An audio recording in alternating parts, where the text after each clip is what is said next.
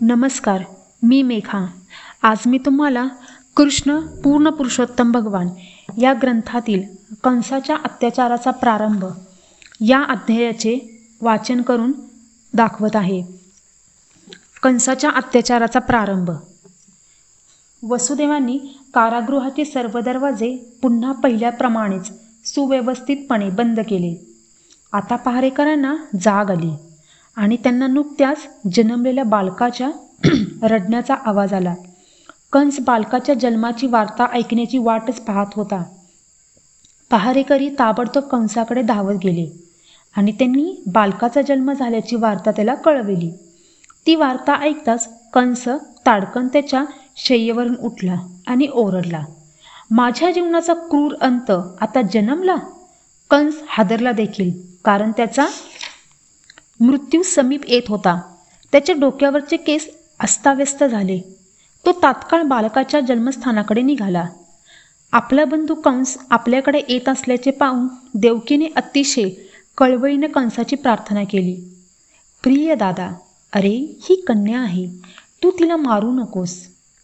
Sorry मारू नकोस रे. ही कन्या तुझ्या पुत्राची अर्धांगिनी होईल. याचे मी तुला वचन देते. तू तिला ठार मारू नकोस. तुला कोणत्याही स्त्री बालकाकडून धोका नाही. तसा आकाशवाणीचा संदेश होता. पुरुष बालकाकडून तुझा वध होणार आहे असे आकाशवाणीने म्हटले होते. आणि म्हणून तू या कन्येला ठार करू नकोस. प्रिय भाऊ तू आतापर्यंत माझी नुकतीच जन्मलेली सूर्यासारखी तेजस्वी अनेक बालके ठार मारलेली आहेस. त्यात तुझा दोष नाही. तुला तुझ्या आसुरी प्रवृत्तीच्या मित्रांनी तसा सल्ला दिला आहे. परंतु या मुलीला जीवनदान देण्याबद्दल मी तुझ्याकडे भिक्षा मागते. तिला माझी पुत्री म्हणून जगू दे. कंस फार क्रूर होता. त्याने आपल्या बहिणीच्या करुण प्रार्थनेकडे लक्ष दिले नाही. त्याने तिच्या भावना लाथाडून लावल्या आणि चवताळल्याप्रमाणे तिच्या मांडीवरील कन्येला ओढावून निर्दयतेने दगडावर आपटण्याचा प्रयत्न केला. आपल्या स्वार्थासाठी सर्व संबंधांचा बळी देणाऱ्या एका क्रूरकर्म भावाचे हे विशिष्ट उदाहरण आहे. परंतु ती कन्या त्याच्या कठोर हातातून निसटली आणि आकाशात गेली. ती अष्टभुजा धारण करून विष्णूची अनुजा म्हणून प्रकट झाली. तिने सुंदर वस्त्रभूषणे पुष्पमाला घातलेल्या होत्या. तिने आपल्या आठ हातात धनुष्य भाला बाण घंटा शंख चक्र गदा आणि ढाळ इत्यादी शस्त्रे धारण केलेली होती. ती कन्या वस्तुत दुर्गादेवी होती. तिचे असे रूप पाहून सिद्ध लोक चारण लोक गंधर्व लोक अप्सरा लोक उरग लोक अशा विविध ग्रह लोकांचे निवासी देवता तिची विविध पूजा साहित्य अर्पण करून सादर प्रार्थना करू लागले. आकाशातूनच देवीने कंसाला संबोधित केले. ती म्हणाली अरे मूर्खा तू मला कसा ठार मारशील? तुला ठार मारणारे तुझे वैराकी बालक माझ्यापूर्वीच या जगात कोठेतरी जन्मले आहे. आपल्या बहिणीशी इतका क्रूर होऊ नकोस. या प्राकट्यानंतर ही देवी सॉरी ही दुर्गादेवी जगाच्या अनेक भागात अनेक नावांनी प्रसिद्ध झाली. हे शब्द ऐकून कंस अतिशय भयाक्रांत झाला. काहीशा करुणेने त्याने वसुदेव देवकीचे साखळदंड मोकळे केले आणि नम्र भावनेने त्यांच्याशी बोलू लागला.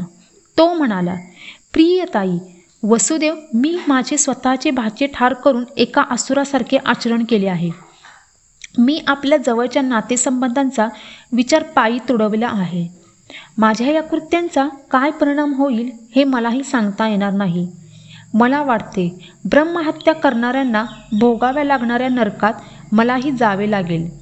तथापि दिव्यवाणी खोटी कशी ठरली याचे मला आश्चर्य वाटते आहे. खोट्या अफवा मानव समाजातच पसरतात असे नाही. यावरून स्वर्गीय निवासी देखील मिथ्याभाषी आहेत असे कळते. कारण मी स्वर्गीय रहिवाशांच्या शब्दांवर विश्वास ठेवला आणि माझ्या बहिणीची मुले ठार मारून अनेक पापे केली. सॉरी पापे केली. प्रिय वसुदेव देवकी तुम्ही थोर आहात. माझ्याकडे तुम्हाला उपदेश करण्यासारखे काय आहे? तरी माझी तुम्हाला विनंती आहे तुम्ही तुमच्या मुलांच्या मृत्यूबद्दल दुःख वाटून घेऊ नका. आपणापैकी प्रत्येकजण श्रेष्ठ शक्तीच्या अधीन आहे आणि ती श्रेष्ठ शक्ती आपणाला एकत्र राहू देत नाही. कालांतराने आपण आपल्या मित्रबांधवांपासून दूर होण्यासाठी बाध्य आहा आहोत. मात्र आपण हे निश्चित जाणावे की वेगवेगळ्या भौतिक शरीरांचा अंत जरी होत असला तरी आत्मा शाश्वतपणे यथारूपच राहतो. उदाहरणार्थ मातीची बनवलेली अनेक पात्रे आहेत. ती तयार झाली आणि फुटूनही गेली तरी माती मात्र सदैव तीच राहते. त्याचप्रमाणे आत्म्याची शरीरे ठराविक स्थितीत बनली सॉरी बनवली जातात आणि नष्टही केली जातात परंतु चेतन आत्मा मात्र शाश्वत राहतो. म्हणून गत घट घटनांबाबत शोक करण्यात अर्थ नाही. हे भौतिक शरीर आत्म्याहून भिन्न असल्याचे सर्वांनी जाणून घ्यावे. जोपर्यंत कोणी या धा धारणेवर येत नाही तोपर्यंत तो निश्चितच देहांतराच्या चक्रात सापडला जातो हे निश्चित. प्रिय देवकीताई तू फार सौम्य आहेस दयाळू आहेस मला क्षमा कर. माझ्या कारणे घडलेल्या तुझ्या बालकांच्या मृत्यूने झालेला शोक तू आवर वस्तुत हे कर्म मी केलेले नाही कारण या गोष्टी आधीच ठ ठरलेल्या असतात. मनुष्याला अनिच्छेने का असेना पूर्व योजनेप्रमाणे वागणे भाग पाडते. लोक चुकीने असे समजतात की शरीराच्या अंताबरोबर आत्म्याचाही अंत होतो आणि एक जण दुसऱ्याला ठार मारू शकतो. अशा गैरसमजुती कारणेच भौतिक अस्तित्वांच्या बंधनात पडावे लागते. अर्थात जोपर्यंत आत्म्याच्या अमरतत्वाविषयी पूर्ण खात्री होत नाही तोपर्यंत मारक होण्याच्या आणि मारले जाण्याच्या संकटांना सामोरे जावेच लागते. प्रिय ताई देवकी प्रिय वसुदेव मला माझ्या अत्याचाराकरिता क्षमा करा. मी आपला घोर अपराध केला आहे. मी अतिशय क्षुद्र हृदयाचा मनुष्य आहे आणि आपण उदार हृदयाचे आहात. म्हणून माझ्यावर दया करा आणि मला क्षमा करा. कंस आपला मेहुणा वसुदेव आणि बहीण देवकी यांच्याशी असे बोलत होता. तेव्हा त्यांच्या नेत्रातून अश्रू ओघळू लागले आणि तो त्यांच्या चरणी पडला. ज्या दुर्गादेवीला त्याने मारण्याचा प्रयत्न केला होता तिच्या शब्दांवर विश्वास ठेवून त्याने तात्काळ आपल्या मेहुण्याला आणि बहिणीला मुक्त केले. त्याने स्वतःच्या हाताने त्यांचे साखळदंड तोडले सोडले आणि मोठ्या करुणेने पारिवारिक जणांप्रमाणे आपले सख्य प्रदर्शित केले. आपल्या भावाला पश्चाताप झाल्याचे पाहून देवकीचे समाधान झाले आणि आपल्या मुलांबाबतीत त्याने केलेले कृत्य ती विसरली. वसुदेव ही सर्व घटित विसरून आपल्या मेहुण्यांबरोबर हसून बोलले. वसुदेव कंसाला म्हणाले हे सौभाग्यशाली कंस तुम्ही भौतिक देहाबद्दल आणि आत्म्याबद्दल जे काही म्हणता ते अगदीच बरोबर आहे. प्रत्येक जीव अज्ञानातून जन्मतो.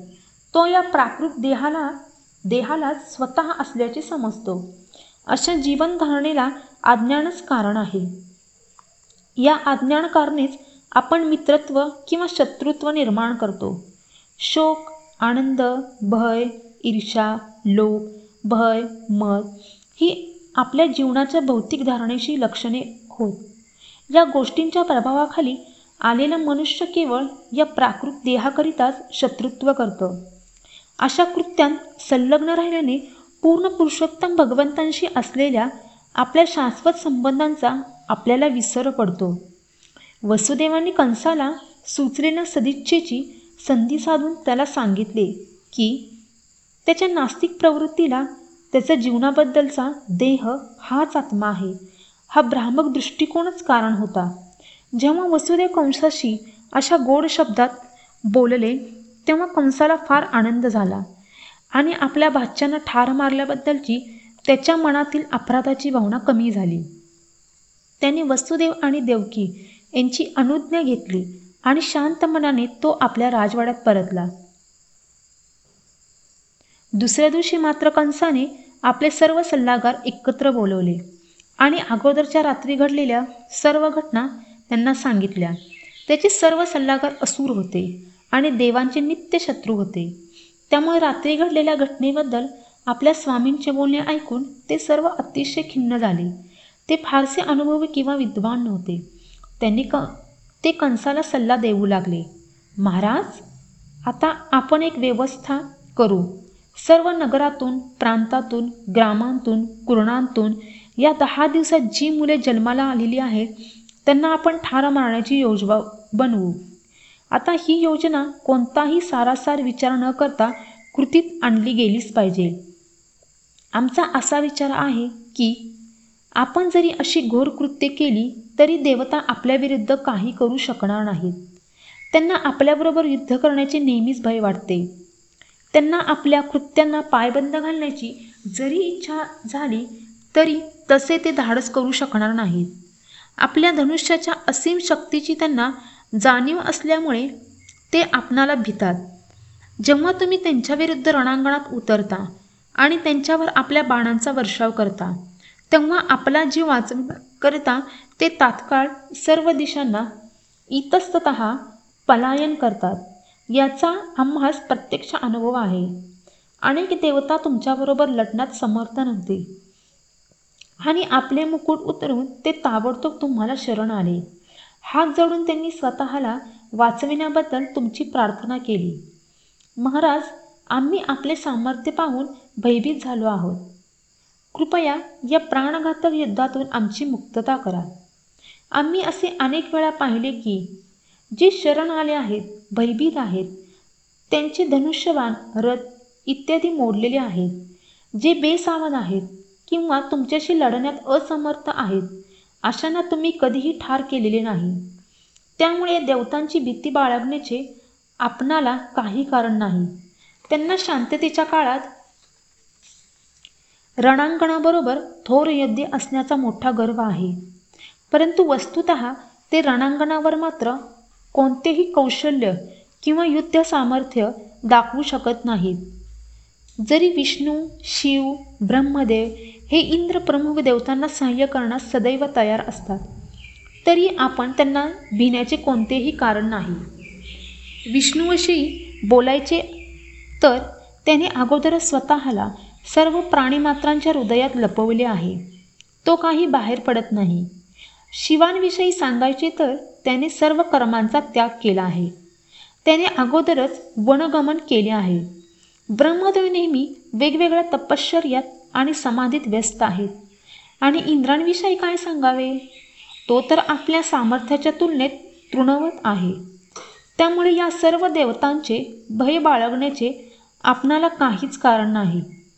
अर्थातच त्यांचा अव्यवहार करून चालणार नाही. कारण ते आपले कट्टर शत्रू आहेत. आपल्या स्वरक्षणाची काळजी घेतलीच पाहिजे. त्यांचे अस्तित्वच उखडून टाकण्यासाठी आम्ही स्वतः आपल्या सेवेत तत्पर आहोत. आणि आपली आज्ञा शिरसामंद्य मानून कार्य करण्यास सिद्ध आहोत. असुर पुढे म्हणाले जर देहात काही व्याधी असेल आणि जर त्याच्याकडे दुर्लक्ष झाले तर ती असाध्य होते.